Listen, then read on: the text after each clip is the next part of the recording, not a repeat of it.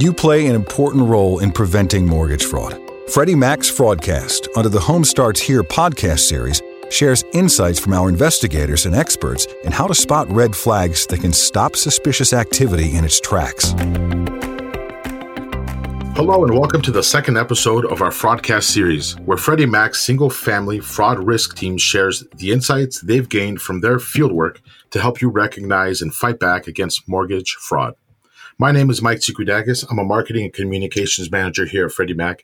And today I'm joined by a returning guest, Ron Fagles, Vice President of Single Family Quality Control and Fraud. And I'm also joined by Martin Abad, a director in the Fraud Investigations Unit.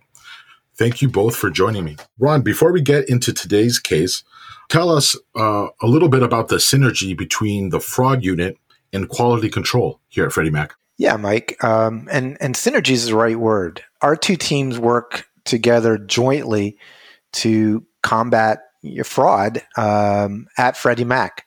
You know, the QC team's there to help ensure that the loans are eligible for sale to Freddie Mac by doing a thorough underwriting QC review. But if during our review we find something that looks out of line or seems suspicious, we frequently submit it to the fraud team and, and really work with them, asking them to take a closer look at, at what we feel seems out of line or suspicious. If the fraud team determines that there's something amiss, an investigator will open up a case and start a investigation. Excellent. And Ron, I'm a little curious. How often does the QC team find suspicious activity, and how often does that mean that you need to bring in an investigator? Yeah, that's a good question. So, in the scope of how many loans we review, thousands of loans every month, it's not that frequent. But at the same time, because it is thousands of loans, we submit probably 20, 30, 40 tips to the fraud team every month. Um, some of those are, are what I would call benign, and you know they check it out and um, send it back to the QC team.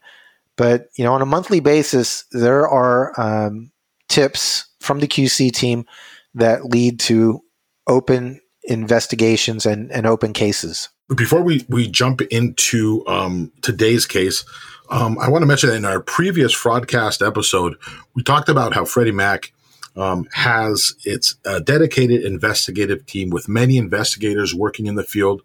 They're all out there talking to lenders, underwriters, borrowers, and others who uh, may be either perpetrators or victims of fraud. Um, we're going to be talking to Martin, and he's one of those investigators uh, working on a very specific case. Let's get into it. Martin, how did you hear about this case and what made it so unique? I've been in the mortgage industry for approximately 35 years. The last 30 years at Freddie Mac as an underwriter and now in the investigations unit. I've seen a lot over my career, and, and just when I thought I had seen it all, I recently learned about a new fraud that we will discuss today. And it goes to show that with any document, what you see isn't always what you get. So, one of our clients actually contact, contacted us about a group of loans in which the borrowers were identified as self employed. The client further stated that the loan files uh, contain suspicious tax returns and similarities with the tax preparers, which of course was one of the major red flags. So, why is that a red flag for you? All right. So, to start with, after we received the information from the client, I ordered approximately 30 loan files to review. I immediately noticed a pattern of similarities with tax preparers and real estate agents. Now, what made this uh, suspicious was that it appeared that this group of real estate agents were working with the tax preparers to facilitate in the fraud scheme. There, there was one particular loan file that actually caught my attention. It contained a set of IRS transcripts along with the suspicious tax returns and a CPA letter. The loan application listed the borrower as owning an electrical company when I compared that information in the loan application to the Schedule C and the tax returns, there was just something that quite didn't make you know make sense. Uh, the the borrower profile didn't match the earnings shown in the income tax returns. You know, uh, for example, the Schedule C indicated that the borrower is making a fairly good income, but when you look at the loan application, the borrower didn't show much in terms of assets and also had very little debt. In fact, uh, the borrower actually received gift funds for the down payment. The Schedule C also listed no expenses or deductions of any kind. And when I was looking at the transcripts, the information in the IRS transcripts actually matched the tax returns line by line, including the taxpayer's name. And when I confirmed with the borrower about his employment and income, the borrower said he was never self employed. He was actually working at a trucking company when he uh, applied for the loan, and he received W 2s and pay stubs. So, what makes this case you know, a little different from other ones is that typically sacred alter proof documentation, such as IRS transcripts, turn out to be false.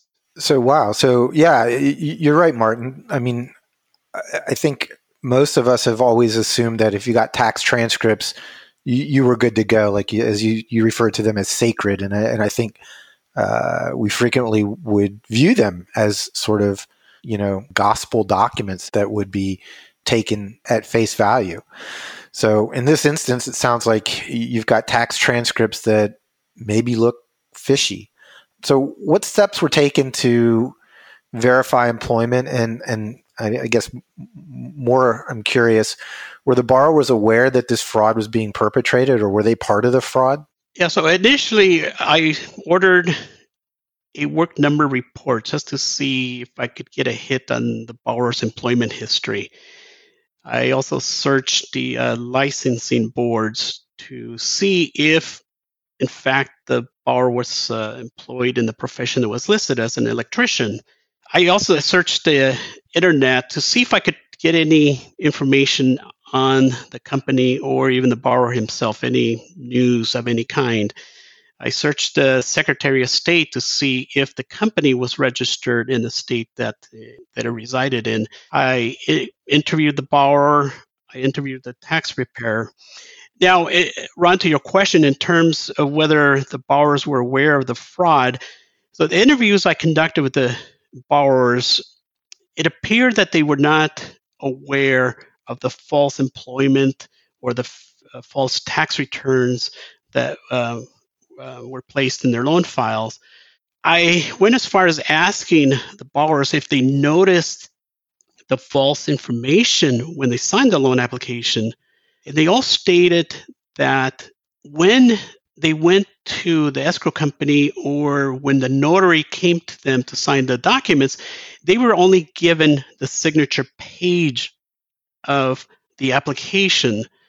So they did not see the actual page that contained the, the employment and the income information. And in terms of their tax returns because uh, some of the tax returns were also signed. So I asked them about the tax returns, and they said that no, they had never uh, produced the tax returns, and the signatures were forgeries. So that's super interesting. So uh, uh you interviewed the borrower, you verified um, employment as best you could. What did you learn? What what else did you learn from the employment verification? On the, this one loan where the borrower was listed as a self-employed electrician, when I received the work number report, it actually indicated that this was actually working at a trucking company for many years, including the time frame of when the loan was originated. When I checked uh, the licensing boards, I found no licenses for the borrower or the company. When I contacted the borrower, of course, you know, he confirmed that he was never um, self-employed and that he never produced any tax returns and that the uh, tax preparer was unknown to him. I also contacted the tax preparer. The tax preparer also validated that she had not prepared the tax returns, and in fact, the borrower was never a client of hers. And I found no, like I said, no licensing information or registration with the Secretary of State for the business. Wow. So, were there any other examples of misrepresented documentation of employment otherwise worth noting? Oh, yes. Yeah. In the, the 30 plus files that I reviewed, yeah, I found some other files where the borrowers were listed in certain professions, but they were really, they were not. For example, one borrower was identified as a, a dress designer. In reality, she was an employee working at a senior care center for many years, including during the time when the loan was um, originated. Another borrower was listed as a truck driver. When I spoke to the borrower, she explained that she was not a truck driver. Her husband was the one that was a, a truck driver. Wow. So let me pause here and I'm going to turn to Ron. So, Ron, you're hearing kind of how this story is unfolding. What are your thoughts at this point when you're hearing about what Martin's finding? And then I wanted to also ask you during the QC review, what were your underwriters' experiences with income and employment misrepresentation related to this case? Yeah. So first, what I'd say, I, I think it's great that in this instance that the borrowers were very open and willing to talk to Martin or talk to our investigators to share their experience and sort of help us uncover the fraud. It goes without saying it's a team effort. On the QC side, we saw similar inconsistencies. Like, for example, on one of the loans, we reviewed the borrower's asset statements from the bank, and, this is something that happens, unfortunately, with some regularity.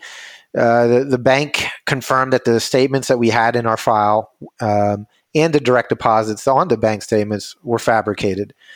Uh, they went so far as to tell us that the, you know, even the account number listed on the bank statement was invalid. You know, uh, another one very similar to what Martin's describing. The application listed them as an employee of the company, but they never worked there. Um, and those are the types of things that um, lead us to referring these uh, situations to the fraud team. And, and then through the fraud team and through the investigation, you know, Martin and, and the team, they work and, and really expand that. And then in, in many cases, find additional falsification against a, or in this case, multiple loan files. Yeah, it, definitely sounds the way this is unfolding. There's multiple layers of fraud here. There's not one single thing here. Uh, Martin, back to you. You mentioned that you talked to borrowers. Can you share a little bit more about what you learned from the borrower interviews uh, regarding this case? Yes. So I learned a lot from the borrower interviews. You know, of course, I learned that their employment, their tax returns, and gift letters uh, were false.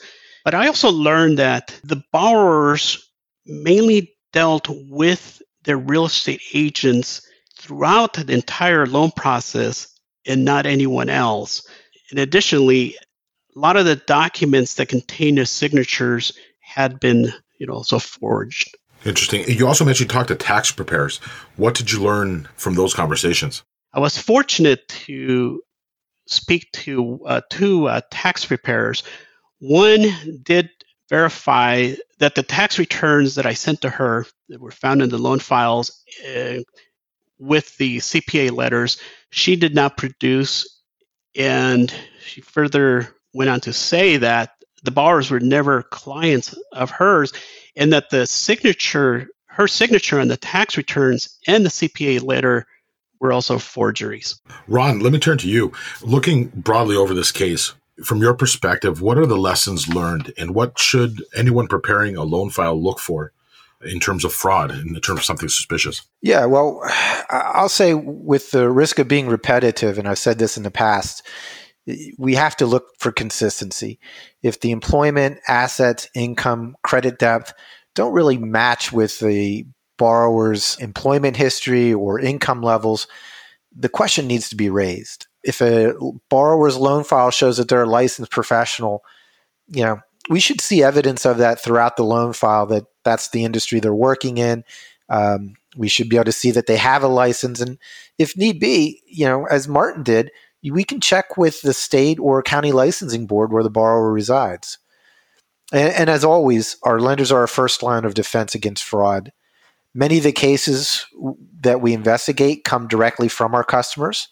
So we rely on your attentiveness. Um, and early identification means we as an industry have a better opportunity to reduce risk by stopping the fraudsters from continuing whatever scheme they're coming up with and you know really whatever scheme they're trying to get away with. Yeah. And, and before we close out martin uh, i'll pass the ball to you. Do you have any final thoughts any closing thoughts on the lessons learned?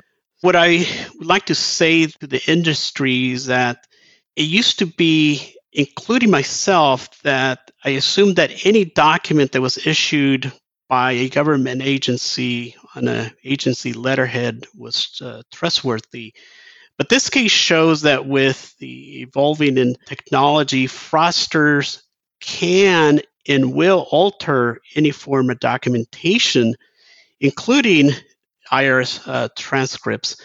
You can't always rely on the income tax documents to be, you know, 100% authentic anymore just because they look official.